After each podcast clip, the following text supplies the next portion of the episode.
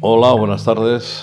Bueno, pues reanudamos después de un impasse eh, bastante prolongado este, la- los podcasts, las entrevistas y como siempre pues intentamos que vengan personas que, que tengan que contar algo, ¿no?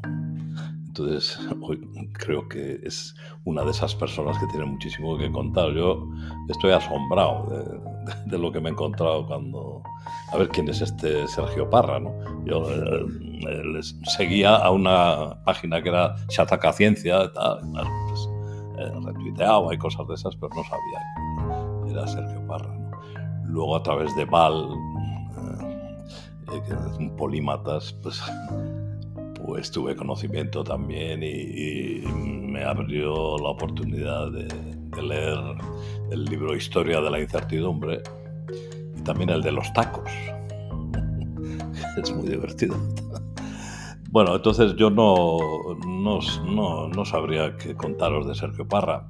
Eh, hay dos cosas que me gustan que le he conocido, que son la aptitud con P, con P de polímatas, polímatas, eh, es apto para, porque es un hombre que como polímatas eh, tiene conocimientos en ciencia y humanidades, que es una cosa que a mí me interesa muchísimo, la transversalidad entre eh, el instinto de conocer la realidad y luego el pensar sobre esa realidad y sobre las carencias de conocimiento. Y luego la actitud con C, que sería pues que es un comunicador, ¿no?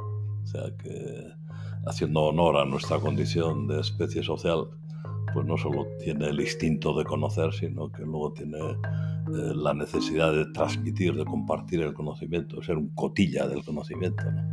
O sea que tiene las dos cualidades que, yo más aprecio. Eh, sería largo y además tampoco, tampoco sabría describiros qué es lo que ha hecho y lo que no ha hecho. ¿no? Entonces hay una frase famosa de un filósofo americano, Thomas Nagel, ¿no? Que, se, siente un murciélago, que se siente siendo un murciélago. ¿no? Pues bueno, eh, Sergio, ¿qué se siente siendo Sergio? Buenas tardes y bienvenido.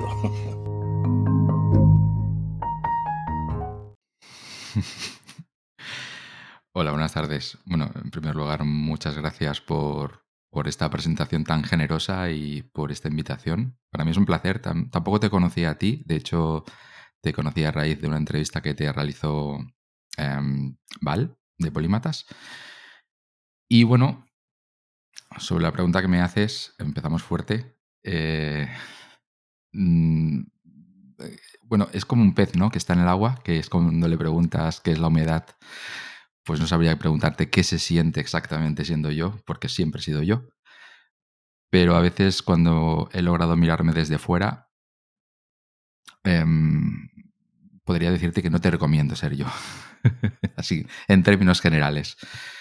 Soy una persona que le, le, da muchas vueltas a las cosas, tiene muchas dudas eh, y, y, bueno, eso quizás también me ha ayudado a, a, descubrir cosas que no hubiese descubierto de otra manera, pero también vivir siempre entre la zozobra y la duda y la incertidumbre, haciendo, haciendo gala un poco del título del, libro que has mencionado, pues no, no siempre es, plato de buen agrado, ¿no? Así que básicamente, sí, podríamos resumir en estos términos lo que, lo que soy yo. O cómo, o cómo me siento yo, mejor dicho. Bueno, pues yo te puedo decir que cuando sea mayor quiero ser como tú. O sea, eh, eh, me generas una envidia sana o, o insana, no lo sé.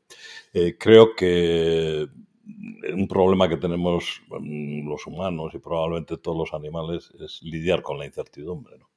porque en eso nos va la vida.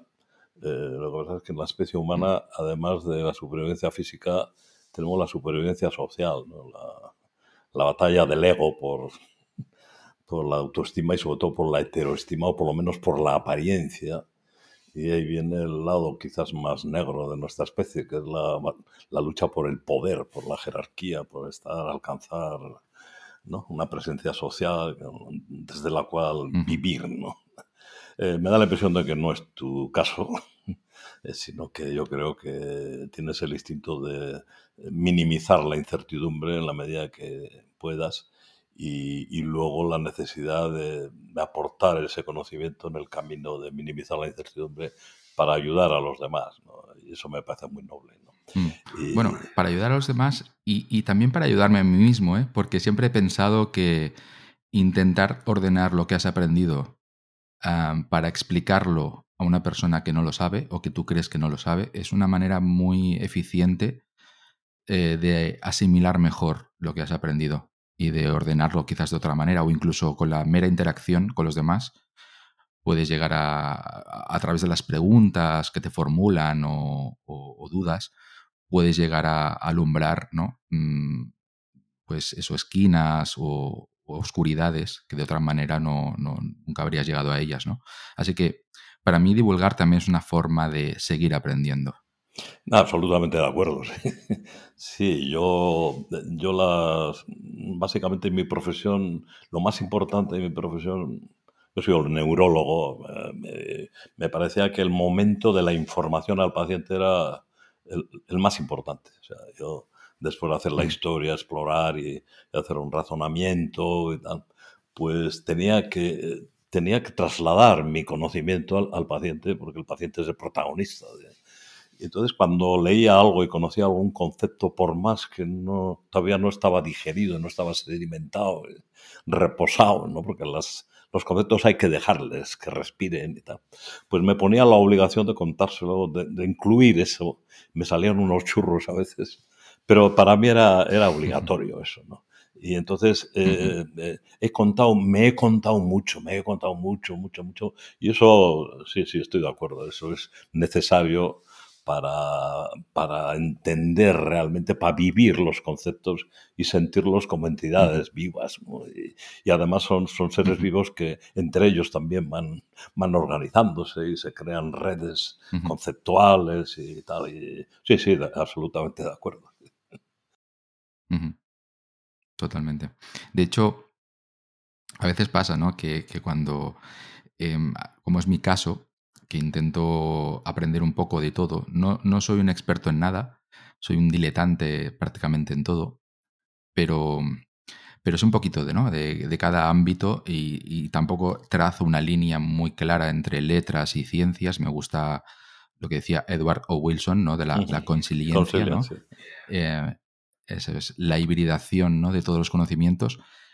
Claro, eso tiene un hándicap, que es que el tiempo es finito. Entonces, no puedes aprender de todo, tanto como te gustaría. Entonces, un poco me dejo llevar por, por los intereses que van surgiendo y a veces cuando tiras del hilo de una cosa, pues te lleva a otra y así vas saltando, ¿no? Caprichosamente.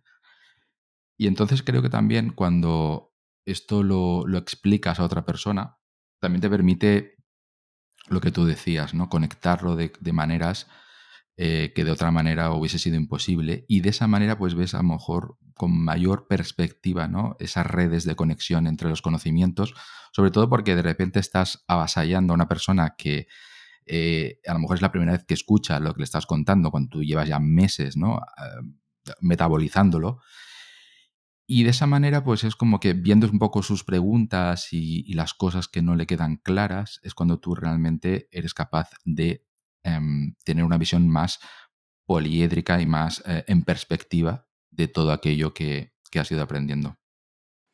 Sí, ahora que has citado lo de la consiliencia de Wilson, eh, yo creo que ese es un problema muy serio que tenemos, que me da la impresión de que el conocimiento está fragmentado en, ámbitos en los cuales cada uno quiere obtener la, la excelencia en ese ámbito pero eso le hace un poco sordo y ciego hacia la excelencia de otros en otros ámbitos y al final nos vamos amurallando en sectores de conocimiento y yo creo que es importante, urgente abrir caminos de transversalidad y de... Por eso aprecio mucho, primero, que rompes la barrera entre la humanidad y la ciencia. Yo creo que alguien que le apasiona la naturaleza humana, y me da la impresión de que a ti te apasiona la naturaleza humana, pues no puede estar siguiendo, solo filosofando y considerar que lo otro es la carne, que es una cosa de... Y, los científicos igual, no pueden estar eh, embelesados con los datos, lo, cuantificable, la materia, y, y considerar que los filósofos son... Eh, no sé cómo, cómo, ves el dualismo o esas parcelaciones, como, como eres optimista, pesimista, ¿qué podemos hacer?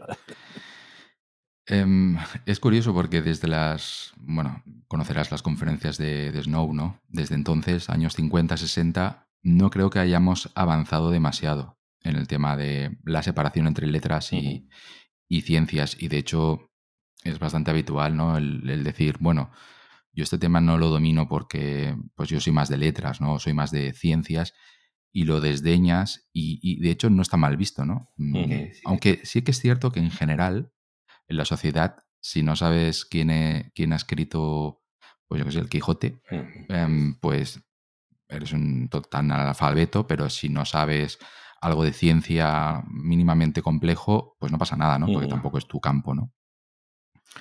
Entonces soy bastante pesimista en ese sentido. Em, supongo que todos somos bastante cómodos y en cuanto vemos que algo requiere demasiada dificultad, pues automáticamente pensamos que no estamos hechos para, para ello y tampoco el, sistema educativo es que favorezca mucho ello, eso, ¿no? Porque ya desde el principio ya nos está dividiendo. De hecho, nos dividen en asignaturas, que a mí, a nivel, a nivel procedimental, pues me parece hasta cierto punto correcto, pero quizás sí que sería necesario que hubiese al menos una asignatura que intentara mm, hacer un poco de consiliencia, ¿no? De, unir conceptos y de hacernos ver lo importante que es em, que, por un lado, hay expertos en eso estoy de acuerdo. Tiene que haber expertos en cosas muy concretas porque, como decía antes, el tiempo es finito.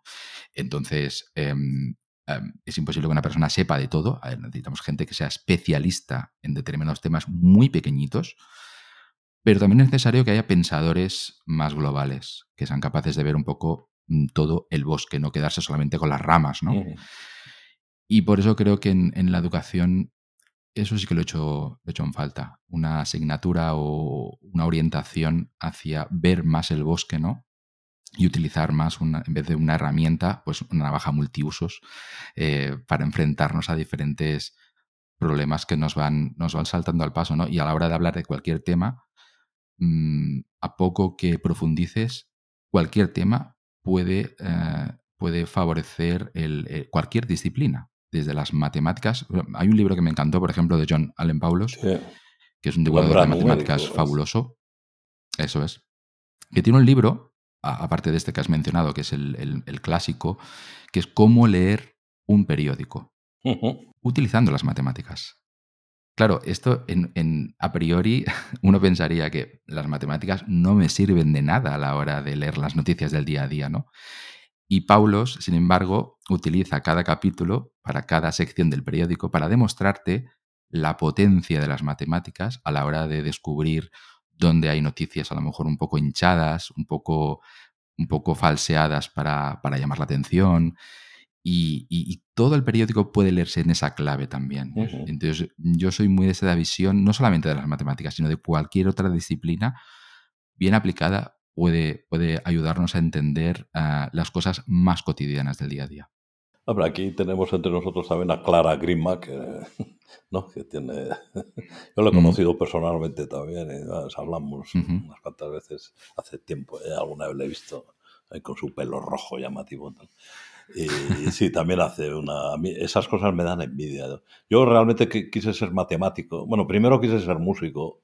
Mi madre me dijo que ni hablar. Ella quería un hijo con carrera, pero las carreras entonces eran ingeniería, medicina, farmacia y poco más, o, abogado, y ya está. Y si no era eso, nada. ¿no? Luego quise ser matemático y tampoco me dejó. Pero a mí en el bachiller, en el instituto, me dejó marcado el profesor de matemáticas. Por, porque me, me, insertó el rigor lógico, ¿no? el rigor deductivo, no se podía hacer trampas. Eh, estamos moviéndonos solo en el ámbito de lo deductivo donde no hay, no hay debilidad de inferencia, ¿no? Siempre eso, tiene que ser, ¿no? Y bueno, pero no, puse... Y luego lo que más siento es que ya se me ha olvidado las matemáticas, no entiendo el solfeo de las matemáticas. Así como veo una partitura y sé que do, re, mi, fa, tal, tal, y puedo tararearla, yo veo las fórmulas y me vengo abajo. Y, eso lo lamento muchísimo. Y luego además ha aparecido esta matemática borrosa, bueno, ya de la matemática la probabilidad, de, partiendo de unos datos, qué hipótesis es la más probable, y todo ese mundo de la inferencia bayesiana, y todas esas historias. que yo creo que tienen mucho que ver con, la, con el funcionamiento biológico, y cómo el, cerebro o, el organismo tiene que lidiar con la incertidumbre y, cómo eh, eh, no solo hay moléculas, serotonina, dopamina, tal, las neuronas son entidades matemáticas también, y que organizan circuitos de probabilidad y, además desde una perspectiva emocional, con lo cual ya no pueden aplicar una matemática deductiva o, ni siquiera inductiva, sino tienen que estar ahí. Y encima, con la, aparte de la supervivencia, que es un valor superior biológicamente que la veracidad, pues pues luego encima instruidos por, por, gente que te dice lo que es la realidad, pero que no dejan de estar contaminados por intereses y tal y tal. O sea que a mí ese mundo me apasiona, el de, cómo el cerebro humano, el organismo humano, el sistema neuroinmune, como se quiera, eh, tiene que lidiar con la incertidumbre en ese contexto, de tomar decisiones emocionales y luego instruido por expertos que no tienen por qué ser fiables, ¿no? En algunas cosas sí y en otras no, ¿no? Y eso es lo que a mí me, mueve, ¿no? Bueno, si conoces los estudios de Philip eh, Tetlock. ¿De quién? Que habla precisamente. Philip Tetlock. Que habla precisamente de, mm, de, la fiabilidad de los expertos. Ah. Él realizó muchos estudios hasta qué punto un experto es capaz de hacer, acertar en, lo que, en sus predicciones y por qué se equivoca. ¿En qué terreno, perdón? ¿En qué terreno? ¿En qué campo? En, bueno, él empezó creo que en economía, pero luego lo hizo extensivo a otros, a otros ámbitos y descubrió que, había una serie de características que eran bastante comunes en los expertos que más se equivocaban. y, son simples correlaciones, evidentemente, no hay una explicación clara de que por qué esto ocurre, ni siquiera sabemos si esto ocurre de verdad por esta razón, pero parece ser que los expertos que más se equivocan son los que más aparecen en los medios de comunicación. Cuanto más aparece en un medio de comunicación un experto, más se equivoca. Quizás él, dice que quizás esto puede ser porque en los medios de comunicación no se admiten mucho los matices ni las grandes explicaciones y las puntualizaciones. Hay que ir al grano y además hay que parecer sabio, porque si no pareces sabio, ya no te llaman otra vez. Con lo cual no admiten las dudas, no admiten, pues esto no lo sé, no puedo responder a esto, pues vamos a llamar a otro experto que nos responda, ¿no?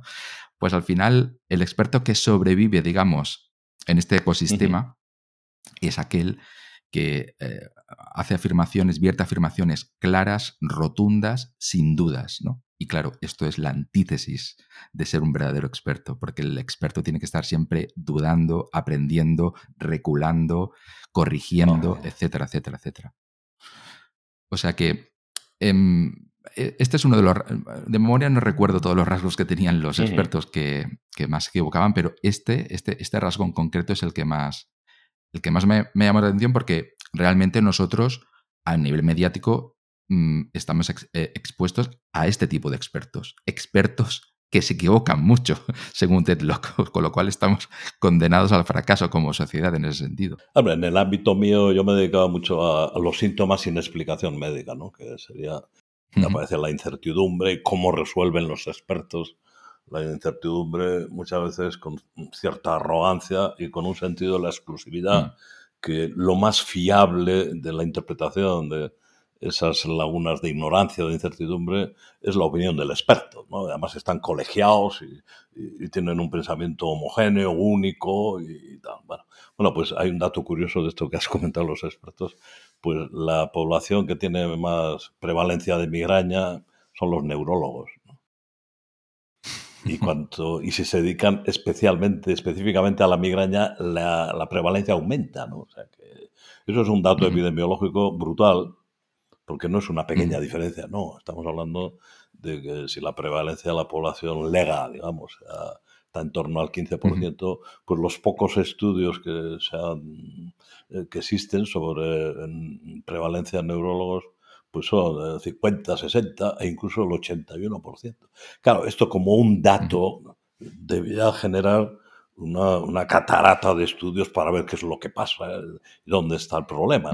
Ellos se lo resuelven diciendo que no es que tengan más migrañas, sino que como la diagnostican bien, como la conocen, pues la diagnostican. Pero si eso fuera verdad, la, prevalencia de la población no sería el 15, sino que sería la que corresponde a ellos. no, pero bueno, no, no, no, no, no, no, no genera una inquietud. ¿Qué está pasando aquí? No, no. O sea que, bueno, es un dato curioso que a mí no me resulta curioso, porque yo creo que la, mm. la, doctrina o las teorías en este terreno de la migraña y otras etiquetas diagnósticas, yo creo que son absolutamente cuestionables e incluso se puede señalar los contenidos de, de la pedagogía cultural de expertos como parte importante del problema. Entonces, claro, no tiene nada particular que los que predican y divulgan una determinada lectura de, la migraña, si esa lectura está equivocada, pues sean los que más la padecen, ¿no?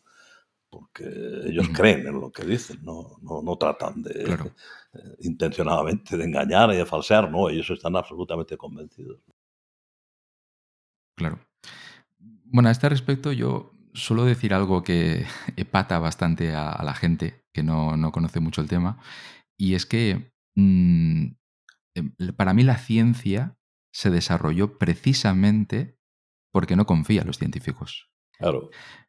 Es decir, no confía en los expertos. Entonces, la ciencia son procedimientos, son cortafuegos, son checklists, son herramientas extramentales, porque realmente los seres humanos también los científicos son seres humanos, están totalmente cruzados de sesgos, de prejuicios, de amiguismos, etcétera, etcétera, etcétera, que al final es muy difícil em, sustraerte de esto si no tienes, como te digo, pues eso, una herramienta procedimental que es fija y que está, bueno, está verificada por otro tipo de agentes y otro, otro tipo de procedimientos externos y a su vez por otros y así sucesivamente para eliminar el máximo de error posible humano, ¿no?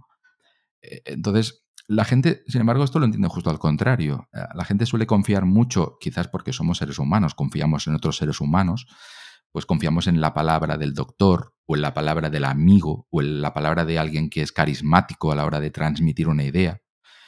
Y precisamente esa es la gran trampa que además hace que los propios expertos eh, se crean más de lo que son realmente, ¿no? Porque los demás les escuchan, adoran lo que dicen y demás. Y, precisamente, como decía, en el siglo XVI, XVII, la ciencia moderna se caracterizó precisamente por decir, bueno, a partir de ahora vamos a borrar de un plumazo todas las ah, afirmaciones de autoridad que hemos escuchado hasta ahora y vamos a solamente confiar en aquello que se puede probar reprobar, replicar y todo externamente y delante de todo el mundo. Y da igual quien lo diga, aunque el que vierta la afirmación sea alguien de la calle. Si lo puede probar, vamos a verlo. Sí, sí.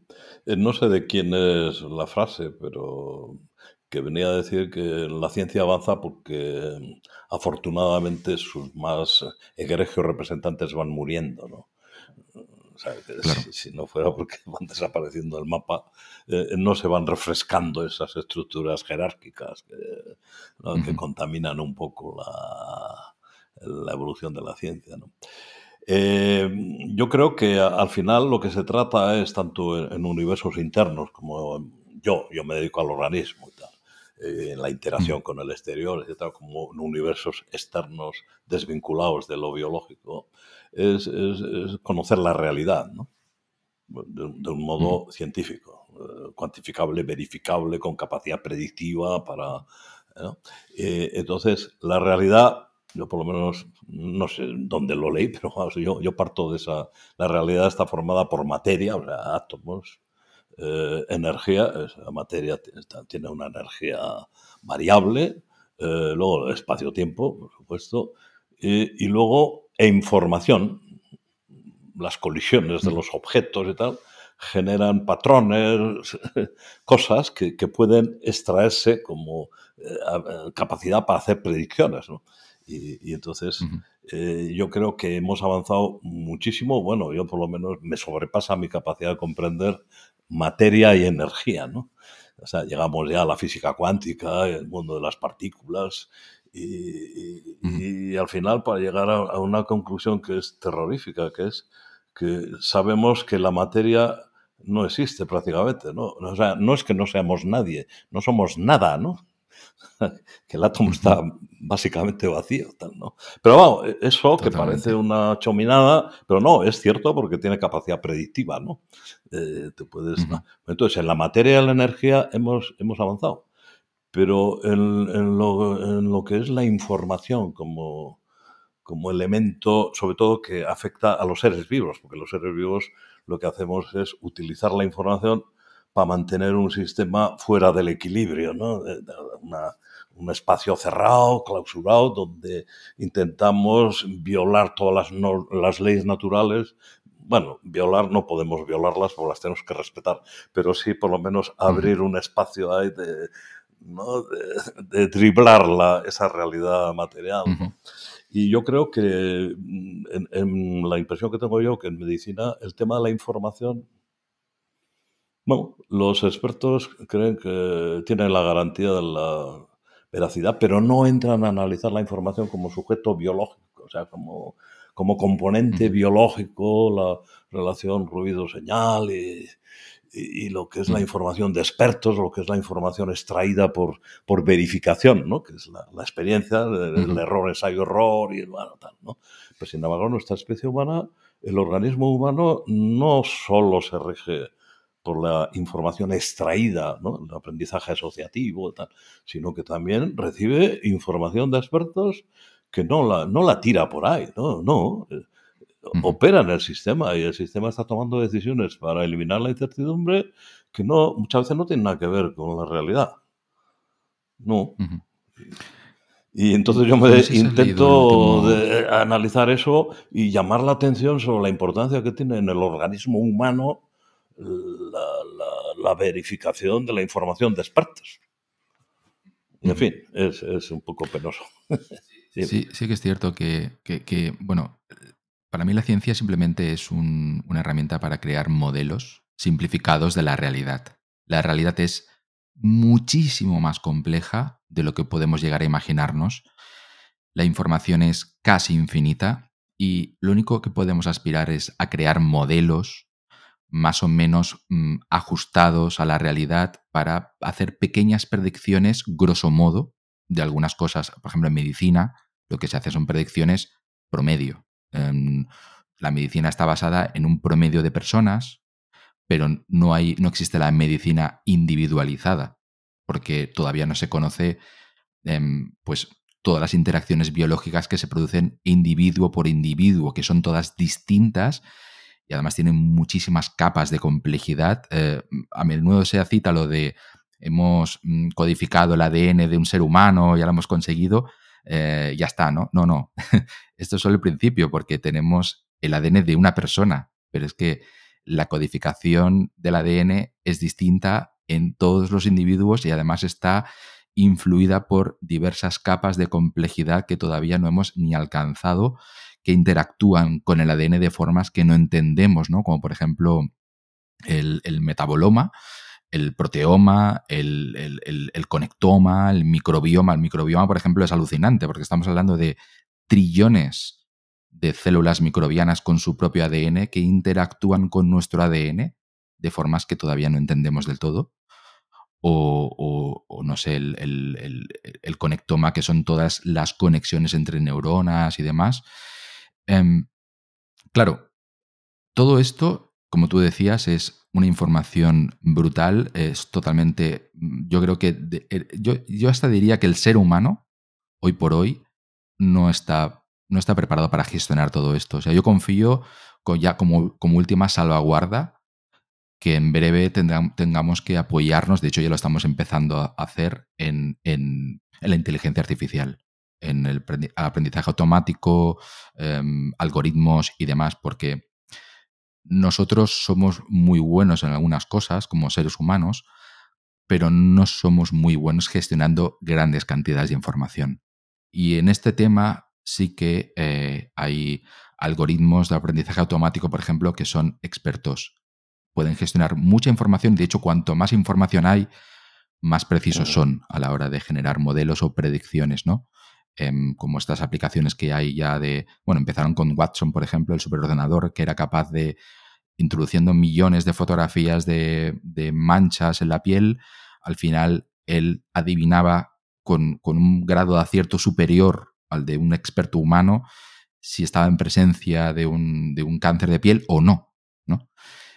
Más o menos, grosso modo. Claro, esto no ha hecho más que empezar. Entonces yo, yo confío mucho a la hora de... Porque, claro, a medida que vamos em, despejando bucles de información y cómo interactúan entre sí, va apareciendo más información y mayor complejidad, con lo cual yo creo que es imprescindible que, a medida que aumenta esta cantidad de información, y precisamente la información es lo que alimenta eh, los sistemas de inteligencia artificial, pues nos podemos estar apoyando cada vez más en eso para hacer predicciones. Lo que pasa, el efecto secundario un poco em, grotesco casi de todo esto, es que haremos predicciones a través de mm, sistemas que no entendemos. O sea, el ser humano podrá llegar a concluir que esto significa esto, pero no entendemos el por qué, que es un poco em, eh, transgredir la primera norma de la ciencia, que la ciencia es fundamentar por qué sabes lo que sabes. Sin embargo, llegado a determinado límite de complejidad, estamos en una, una nueva era científica en la cual los seres humanos no van a saber el porqué de las cosas exacto, sino simplemente que esto pasa porque nos lo está diciendo un sistema que ha, mm, de alguna manera, metabolizado toda esta información y nos saca un resultado y el resultado parece correcto porque siempre acierta, ¿no? Pero no sabemos cuál es el camino, ¿no? Es una caja negra a la cual no podemos mm, acceder porque nuestro cerebro sencillamente no esté preparado para, para acceder a ello, ¿no? Hombre, has tocado un tema que es, fundamental de cara al futuro o de cara al presente ya, ¿no? La, incapacidad que tenemos para el procesamiento de Big Data y tal, bueno, sí. Y que las máquinas ahí nos dan sopas con onda, ¿no? Entonces, hoy en día, pues se investigan los modelos de aprendizaje de máquinas, ¿no? Deep Learning y tal. Y hay modelos de aprendizaje, básicamente es el aprendizaje sin instructor, tú metes allí los datos y la máquina, pues tiene, utilizando mm. algoritmos, puede extraer patrones, eh, no sé, pues eh, porcentajes y cosas que te permiten. Luego vendría el aprendizaje guiado por instructor, que el instructor va dando la respuesta, con lo cual el sistema afina y con más rapidez. Pero el problema estaría, por lo menos en el ámbito mío, en lo que llama el aprendizaje basado en un modelo, o sea, basado en una ideología. Con lo cual, eh, las máquinas lo que van a hacer es colaborar con ese modelo para hacer diagnósticos y predicciones eh, que son sesgos de confirmación del modelo. Y eso es muy peligroso. O sea, que en la inferencia bayesiana, por ejemplo, pues, claro, a medida que entran datos con, con una capacidad informativa, eh, la predicción va mejorando, ¿no? porque el conocimiento que se va acumulando tiene mayor verosimilitud, etcétera, ¿no? Pero como metas un sistema que hace inferencias tipo bayesiano, eh, basadas en, el valor de la creencia de la información experta, el sistema tiende a, a consolidar esa creencia. ¿no? Y eso es lo que a mí me parece que pasa con la migraña, con la fibromialgia, con un montón de entidades mm. que son un verdadero drama porque está creando una bolsa de mortificación, invalidez eh, tremenda, ¿no? Pero porque el sistema está aprendiendo apoyado en un modelo que ponen los expertos, ¿no? Lo cual está bien cuando estás eh, manejando. Eh, los expertos dicen que hay microorganismos que no los ves, pero, pero que hay que librarse de ellos. Vale, entonces el sistema desarrolla estrategias de evitación, de higiene, de lo que sea, ¿no? Pero cuando estás hablando de eh, modelos que no son, eh, que no, se, no son falsables y, eh, que no, entonces ya mejor sería que no hubiera ningún modelo y, que el sistema evolucionara el aprendizaje en base a datos, experiencias, consecuencias internas negativas, positivas, y no, y no de ajuste a, un modelo que previamente los expertos han situado. No sé si me explico, pero yo creo que eso es hoy en día un problema muy gordo. Entonces nosotros, por ejemplo, lo que hacemos es desacreditar los modelos que están de moda, que tienen bastante vinculación con intereses de mercado, de lo que sea, desacreditar desde la ciencia. O sea, ya tenemos conceptos muy, muy sedimentados en, ciencia, en biología básica, y vamos sabiendo cosas de neuronas y, vamos sabiendo cosas de, la inteligencia artificial. Y, entonces todo ese conocimiento que no viene desde la medicina, sino viene desde otro lado de la medicina, pero que se puede trasladar al ámbito médico, pues tendría que empezar a cambiar esos modelos, esas, esos marcos teóricos y recuperar un poco, eh, en el fondo, la libertad para explorar el mundo, pero libre de un modelo de, partida, ¿no? Sobre todo en, aquellas cuestiones en que esos modelos son cuestionables o incluso se reconoce que no sabemos lo que pasa, ¿no? Bueno, no sabemos lo que pasa, pero ya se pone un modelo conductual, hay que hacer esto, hay que hacer lo otro, esto es por esto, por lo demás allá. entonces el sistema al final hace bucles, sesgos de confirmación, profecías autocumplidas, etc. etcétera, ¿no? Claro, e, e, el problema es que, es que nosotros ya la información que tenemos de base ya está sesgada. Y la información esa es la que va a alimentar el, la inteligencia artificial. Eh, yo creo que el problema está en que mm, hay poca información realmente. Hay muy poca información. Nos hace falta mucha más información para equilibrar, ¿no? Para que. para mitigar un poco ese sesgo. Entonces. Esto nos lleva también a un escenario un poco complicado, casi ético, filosófico, que es que la información, eh, o sea, los macrodatos realmente serán robustos cuando podamos acceder a, a, una información que hoy por hoy es sensible, es decir, es información privada, por ejemplo, si estamos hablando del ámbito de la medicina, es privada desde el punto de vista del paciente.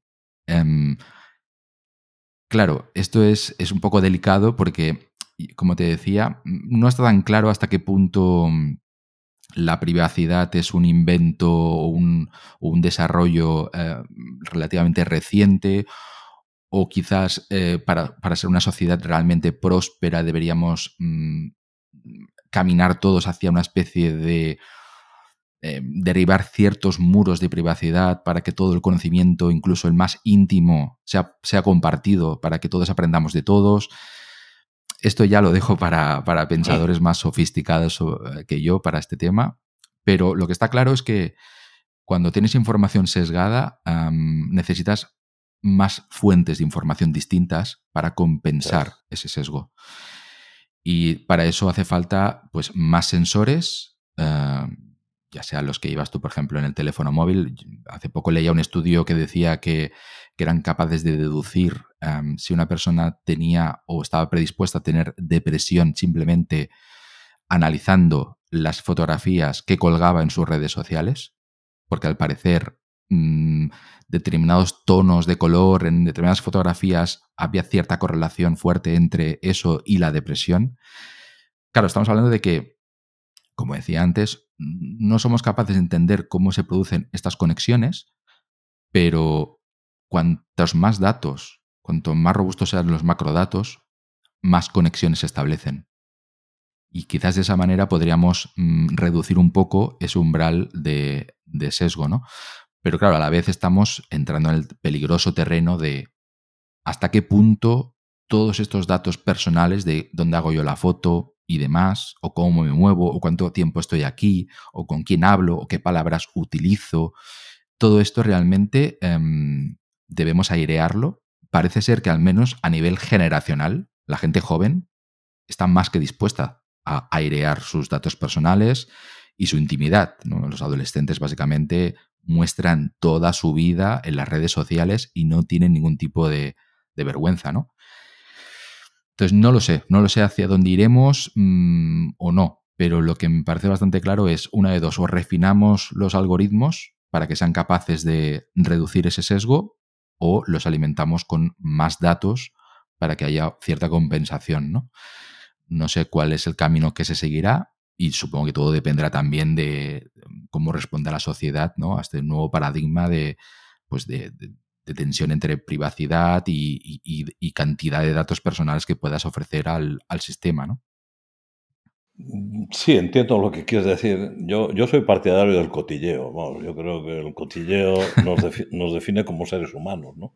Lo que pasa es que antes era un cotilleo productivo de manadas de 50 o 70 y además vinculado con la realidad y con un error, ensayo, error y unas, unas dinámicas de reciprocidad y, bueno, que, eh, que protegían el rendimiento de la manada. ¿no? Pero el cotilleo es, una herramienta biológica básica. ¿no?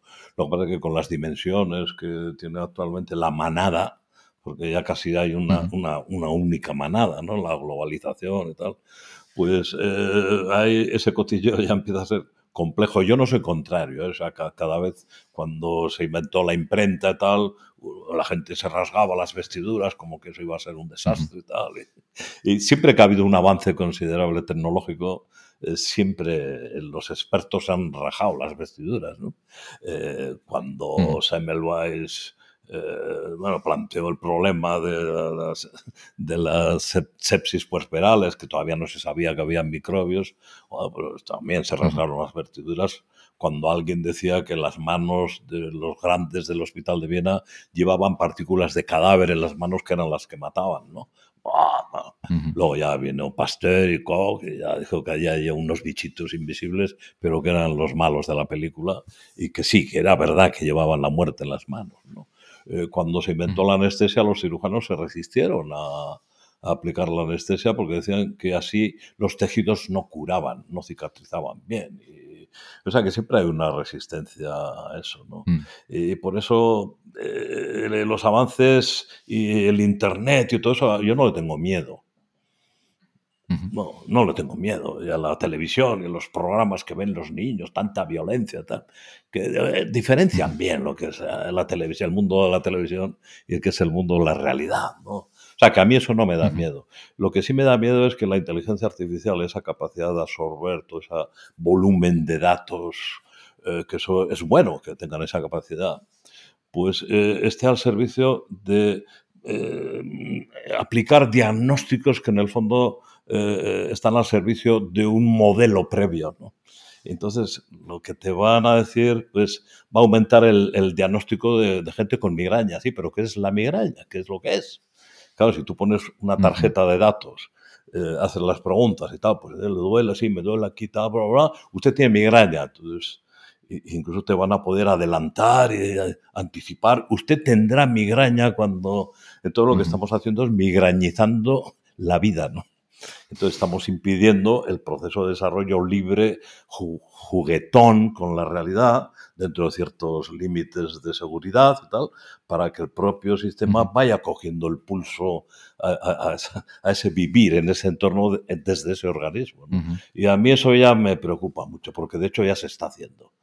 O sea, ya la, inteligencia artificial eh, consigue mejor predicción, mejor eh, afinamiento diagnóstico, pero sobre categorías diagnósticas previamente establecidas y que tienen una ideología determinada y que desde mi punto de vista son criticables y lo que habría que hacer es desactivar ese modelo. En fin. Sí que es, sí que es cierto que, que, definir exactamente lo que es una enfermedad es una tarea harto compleja y que tiene mucho de ideología, tiene mucho de, del, momento social en el que estás viviendo.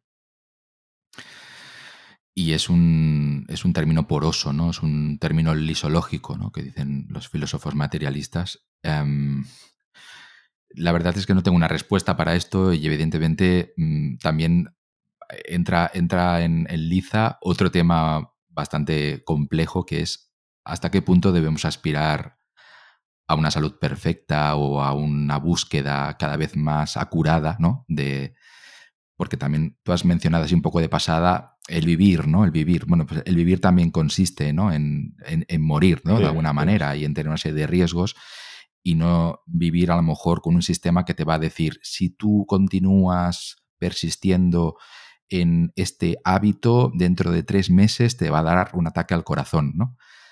realmente como seres humanos, tal y como está diseñado la circuitería de nuestro cerebro, ¿estamos preparados para vivir en un mundo donde se nos puede decir con relativa seguridad cuándo vamos a morir o cuánto vamos a vivir en función de lo que estemos haciendo en ese preciso momento?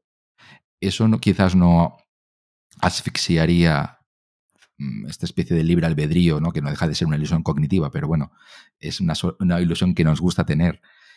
Y a su vez esto minaría un poco nuestra, nuestra felicidad o nuestra... Es decir, estamos dispuestos a pagar ese precio por vivir unos cuantos años más en perfecta salud. Esto también, también, es un tema que, que merece casi un vídeo aparte, un análisis aparte. No, lo que pasa es que, como pasa con, con la física cuántica, pero que yo no ignoro la física cuántica, no la entiendo, no, no. pero vamos, intento aproximarme a ella, ¿no? Pero eso que si observas ya estás modificando, ¿no? Estás decidiendo, lo del gato, todas esas cosas, ¿no? Bueno, pues aquí pasaría un poco lo mismo, pasa con la tensión arterial, que la tensión, hipertensión de bata blanca, ¿no? Si miras la tensión, ya modificas la tensión. O sea que la observación extrema y puntillosa de, las, de los parámetros y con una predicción ya estás modificando la evolución. O sea, que no sé hasta qué punto esa capacidad predictiva sería. Y luego además es que crea eh, expectativa, de, expectativa de enfermedad y entonces nuestro organismo en expectativa de enfermedad tiene síntomas de enfermedad que los síntomas son absolutamente reales. Pues llamar efecto nocebo y luego la expectativa terapéutica te elimina esos síntomas, no la enfermedad, los síntomas. O sea que sería, se que generan no enfermedades eh, y se resuelven esas no enfermedades a veces con no terapias. Y entonces el individuo está sometido en una ficción. y yo creo que eso eh, habría que resolverlo. Yo creo que se resuelve metiendo más biología, o sea, cogiendo la ciencia básica, y hoy en día hay mucha ciencia básica conocida sobre circuitos neuronales, redes neuronales, sistemas complejos. Hay, hay, un mundo no lineal que no, no, no, se está educando a los profesionales, por lo menos en medicina, dentro de lo que es los sistemas complejos y todo eso. ¿no? Y yo mm. creo que eso está pasando facturas. De hecho, el malestar físico, psicológico y emocional de la humanidad está empeorando. ¿no? El, propio organismo se convierte en un enemigo de sí mismo. ¿no? Las enfermedades autoinmunes están aumentando. Y luego además sucede sobre todo en las mujeres, con lo cual habría un punto de reflexión también eh, ¿por qué las mujeres? ¿no? Y eso no se resuelve. Es que tienen cambios hormonales. ¿Cómo que tienen cambios hormonales? Joder. Las hormonas son mensajeros de ámbitos en que se deciden cosas. No ahora culpar a los mensajeros y además las hormonas son cosas que cambian. ¿no? Las hormonas son información que viene de, arriba abajo. Y, hay hormonas por todas partes. Dentro de una célula hay mensajeros, luego hay hormonas entre organelas intracelulares, mm. una célula vecina. O sea que yo creo que a veces hay tal simplicidad en la interpretación de, los complejos procesos biológicos que eh, se quitan, no sé, la migraña, eso es genético, y hay unos generadores de migraña, pero, pero seamos un poco más contundentes. Y yo ahí tengo un lamento que hacer a los, a los que no estáis en la medicina, pero mm. tenéis conocimiento y filosofía y los polímatas, ¿no? y la misma universidad, la divulgación de la ciencia y tal, que dejáis que la medicina eh, se crea lo que dice y, no hay muy poca crítica desde fuera, desde la ciencia básica, hacia la medicina. Es como una cosa, es un templo que no puede ser cuestionado y tal. Y, mm. y yo eso que creo que va siendo cada vez más urgente que entre la ciencia mm. básica y no solo la ciencia biológica, sino, por ejemplo, ahora esto que has mencionado, la inteligencia artificial, sistemas de aprendizaje, pues, por ejemplo, un aspecto tan importante como es el aprendizaje de un organismo, pues no está considerado como una función biológica.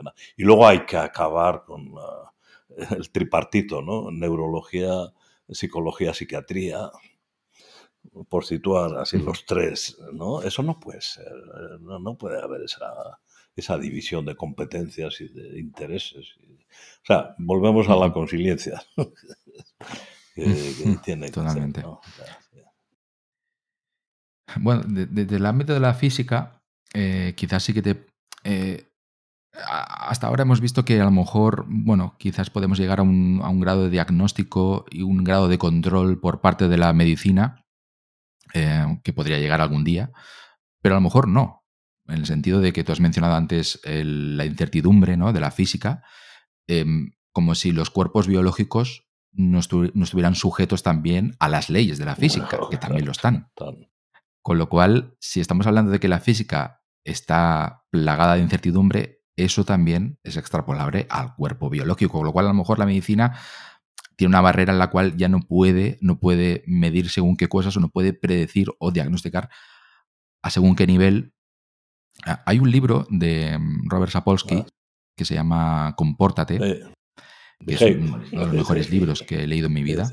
Maravilloso. Sí, está muy bien, sí. Y tiene, tiene un, un ejemplo, es, lo, lo, cita como de pasada, pero a mí me impactó muchísimo, habló muy de memoria, pero básicamente habla de, de un experimento que se hizo con dos ratas eh, clónicas, mmm, perfectamente clónicas, um, que fueron criadas en dos habitaciones distintas, perfectamente iguales, o al menos todo lo parecidas que se pudo. Se controló la presión del aire, la temperatura, la iluminación, etcétera, etcétera, etcétera. Estamos hablando de dos ratas idénticas en dos habitaciones bastante parecidas, o al menos, ¿no?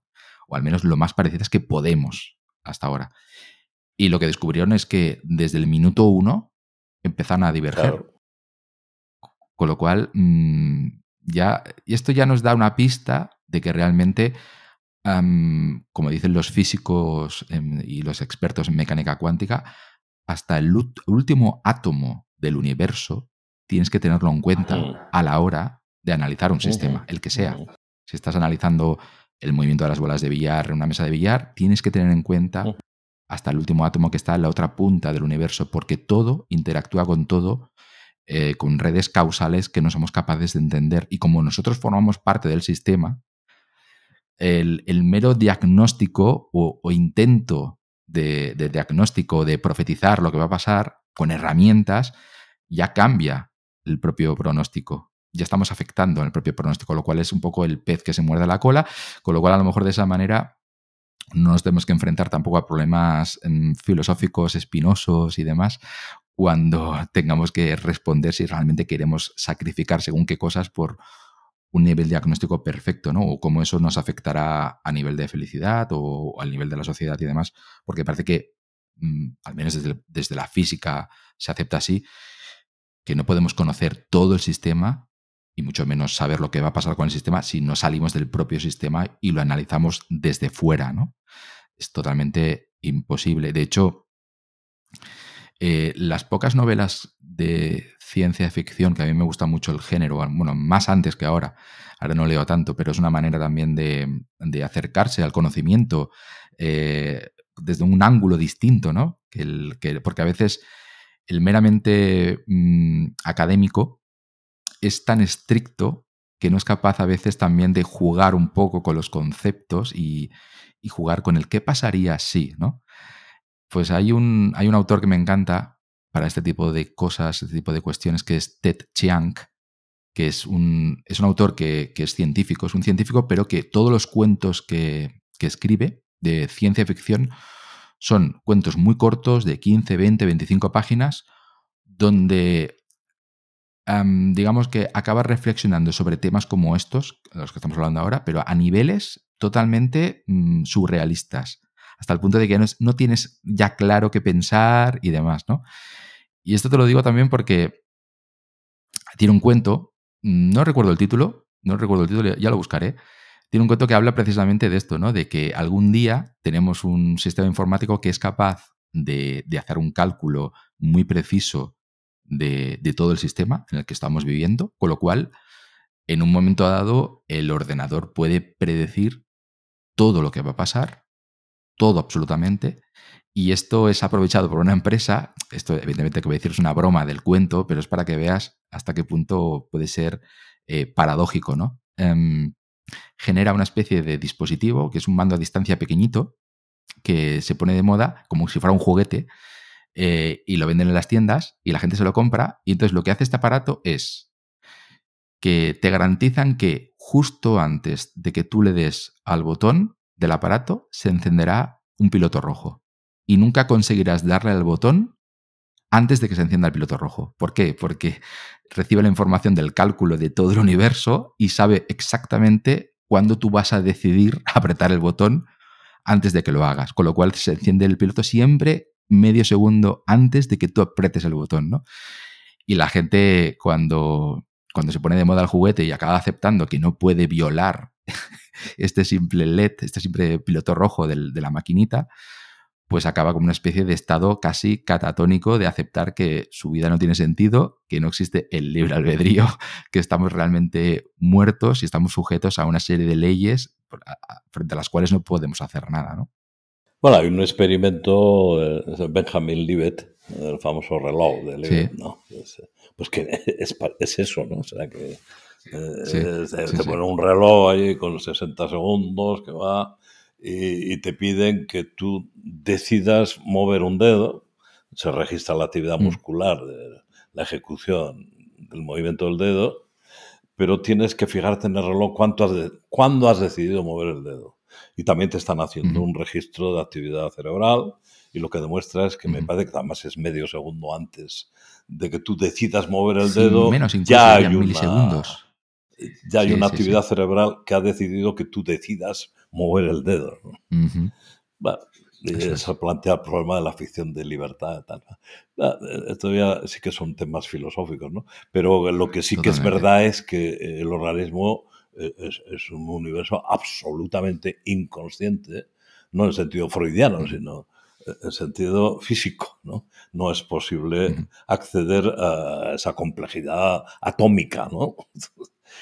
Es imposible, ¿no? Lo que pasa es que el organismo se proyecta en la conciencia, que es un universo que no tenemos ni puñetera idea cómo se, cómo se produce la transformación de potenciales eléctricos distribuidos por allí y que aparece en la conciencia y se va y viene para aquí, y viene para allá y tal, ¿no? Pero yo creo que el, problema de la inteligencia artificial, y, vuelvo a lo mismo, es que puede generar profecías autocumplidas. O sea, si es un sistema que hace predicciones y además está investido de autoridad y tal, bueno, pues al final va a hacer profecías autocumplidas. Y eso en medicina es peligrosísimo, porque son profecías autocumplidas de enfermedad que te pueden eh, generar enfermedades desde el punto de vista subjetivo, con mortificación real, invalidez, pero sin enfermedad. O sea que estaremos hablando de universos virtuales desde el punto de vista subjetivo son absolutamente reales, mortifican, invalidan, pero desde el punto de vista objetivo de, eh, no habría enfermedad. Y de eso es lo que está pasando con muchas etiquetas. Pues me han mirado, estoy hecho un Cristo, me miran, me han hecho todo y no me encuentran nada. Entonces aparece la etiqueta y te quedas con la etiqueta y además te dicen, bueno, es una enfermedad misteriosa, eh, irreversible. Eh, y luego empiezan a aparecer los marcadores, los datos, ¿no? Porque siempre hay datos, cualquier proceso genera datos. Si entonces la tecnología va avanzando, al final cualquier proceso eh, tiene datos, tiene correlaciones que no son causalidades, son correlaciones. Y entonces ya ahora se están utilizando las correlaciones que son efectos de, de, un estado de organismo como causalidades. Y por eso a mí eso me preocupa bastante. Sí, la verdad es que tiene, tiene difícil solución, sobre todo cuando, como tú dices, hay, hay quizás muchos, hay un negocio detrás también a la hora de encontrar estas correlaciones y, comercializarlas, ¿no? Em, por ejemplo, hablo de una cosa muy cercana que es las, las, pulseras estas de que se han puesto de moda de salud, ¿no?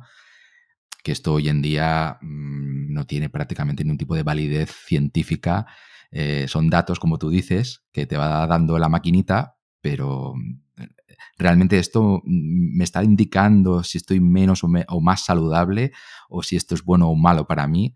Todo esto es muy cuestionable todavía. Todavía estamos a, años luz de, ah. conseguir una correlación fuerte. Pero ya hay apps por ahí que, por ejemplo, que te anuncian pi, pi, pi con un dispositivo que eh, monitoriza variables de estados de alerta, que si la, frecuencia cardíaca, el pulso, la resistencia cutánea, y, entonces atribuyendo a esos datos un, avisador de migraña, pues ya la migraña, desde mi punto de vista, es un estado de alerta-protección, no justificado, pero es un estado real de alerta-protección. Bueno, eso ya te va a modificar las variables entonces el sistema te dice, pi, pi, pi, pi, pi, pi, pi, pi, pi, pi. en 30 minutos tendrá usted migraña. Eh, tome el ibuprofeno. Y eso se presenta como un avance de la alta tecnología para poder anticipar el inicio y está creando una profecía autocumplida, pero vamos, como un, un piano, ¿no? Y todo eso es lo que me da miedo. que se vaya no, y, la gente encantada, porque la gente lo que más mm, zozobra le provoca es precisamente no saber, es la incertidumbre. Si tú le garantizas que con esto va a tener una respuesta, bueno, es como los antiguos oráculos, pero extrapolados a, una, maquinita, sin más. En, el libro que has citado que, que, publiqué hace poco, Historia de Incertidumbre, precisamente hablo de, de, estos saltos conceptuales a lo largo de la historia, ¿no? de cómo pasamos de una época mm, pues mitológica, ¿no? De, básicamente de crear casualidades, ¿no? Bueno, pues llueve porque ha pasado esto y nos lo inventamos para simplemente eliminar esa especie de, de, zozobra que provoca la incertidumbre, ¿no? Y luego con la ciencia moderna, pues llegó una especie de estado de casualidad, ¿no? Causalidad, perdón, donde sí que encontrábamos, pues, Mm, ciertas leyes mecánicas ¿no? que, podíamos explicar perfectamente, ¿no?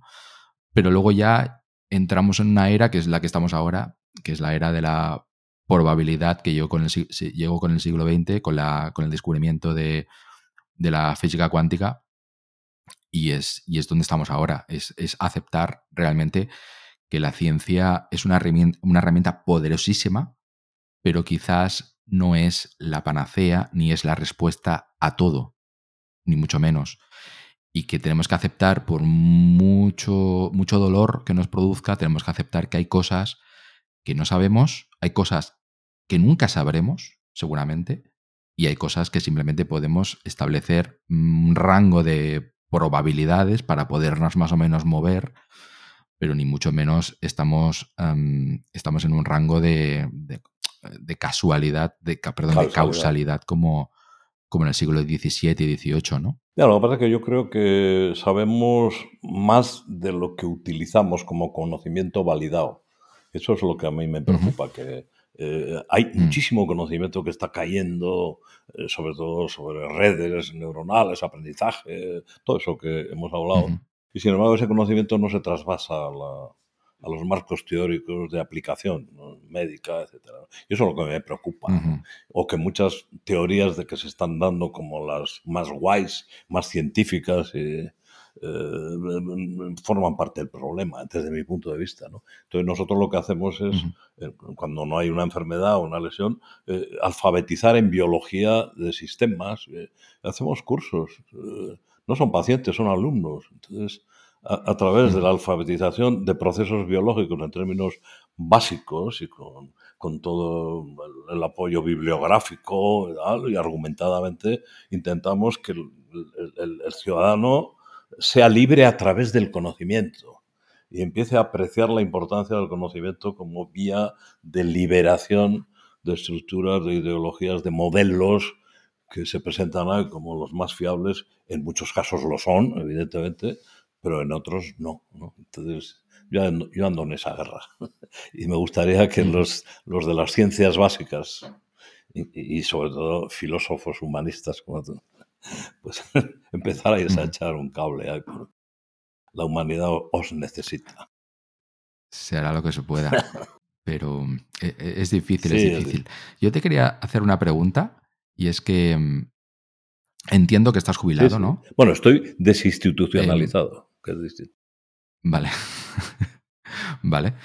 Em, mi pregunta es, ¿tú notas que hoy por hoy, no sé si intentas actualizarte en los conocimientos, estás más o menos al día de los hallazgos en tu campo al menos, ¿tú notas que cuando tú eras joven era mucho más asequible todo y, hoy en día es como que es totalmente desbordado, en el sentido de que por muchas horas que inviertas eh, es imposible estar al día de todo? Hombre, yo cuando era joven era, estaba todo más reducido y todo como una fe que no tenías capacidad de falsear esa fe, no, no, era falsable, ¿no? te la tenías que aprender. ¿no? Luego, con el paso de los años, sí que me he dado cuenta de que hay otros ámbitos de conocimiento y desde luego soy perfectamente consciente que es imposible, absolutamente imposible, absorber toda la infosicación que dicen. eso, eso es absolutamente imposible. Pero esa es la habilidad que uno tiene que tener, se tiene que meter a ese circo y empezar a filtrar, a seleccionar, para ir lo mismo que se hace con los minerales. Coges una montaña de rocas y sacas al cabo del tiempo un trozo de un metal, ¿no? Entonces yo creo que no queda otra que estar abierto a todas las fuentes de conocimiento posibles, eh, tener un espíritu crítico, eh, estar abierto, pensar, contarse, eh, que haya transversalidad, hablar con otros. Pero en medicina yo tengo la impresión de que los colectivos profesionales hablan entre ellos con el mismo discurso, no hay debate interno en el colectivo. ¿no? Y eso me parece que es muy grave. Bueno, Sergio, no sé si nos queda algo por desollar o por... Hemos hablado de tantas cosas, hemos saltado de... sí, sí. Hasta del libre albedrío, filosofía... que se lo hemos dejado un poco por ahí. De... Sí, sí. Hombre, yo, yo agradezco mucho haber conocido a personas clave, ¿no? En, eh, tú hablas de un, de un, que tenía un programa radio, ¿no? Balagueró, ¿no? No era tú cuando eras niño. Hombre. Trauma, Balagueró, ¿no? Bueno, pues yo, yo estudié en Barcelona, hice personas... la especialidad de San Pablo. Sí, sí, sí, y tuve la suerte de conocer eh, algunos que si no les llegaba a conocer, pues yo hubiera pasado de Darwin olímpicamente no, no, no tendría ni idea de eso de la evolución y eso. Y, las leyes de la termodinámica, eso del segundo principio de la termodinámica, eso qué coño es. Pero es una ley que es fundamental para, para situarse ¿no? en lo que es la incertidumbre y la, y la, entropía y todas esas cosas y tal, no sé. O sea que hay, hay unas cuestiones básicas de estar en el mundo de la realidad, de la materia de energía, mm. que en las universidades no se nos enseña.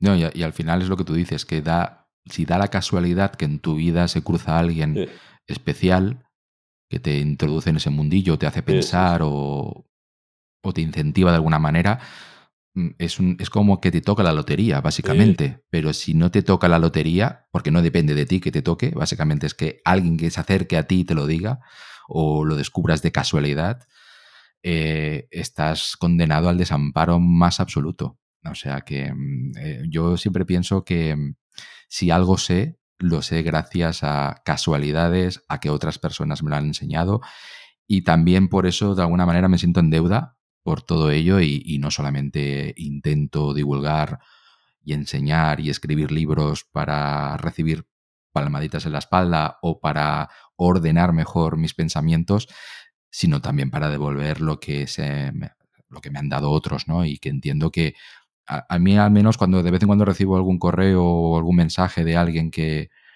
que me cuenta cosas que se parecen bastante a lo que yo sentí cuando me cuando descubrí según qué cosa o alguien me explicó según qué y me encaminó por ese camino, pues yo me, me emociono muchísimo. Pienso, bueno, me alegro al menos haber incentivado a alguna persona también a, a seguir este camino, ¿no? Sí, sobre todo aquellos que te hacen ver que el error, ¿no? O sea, cuando, cuando alguien te dice mm. que no es para allí, que usted va mal.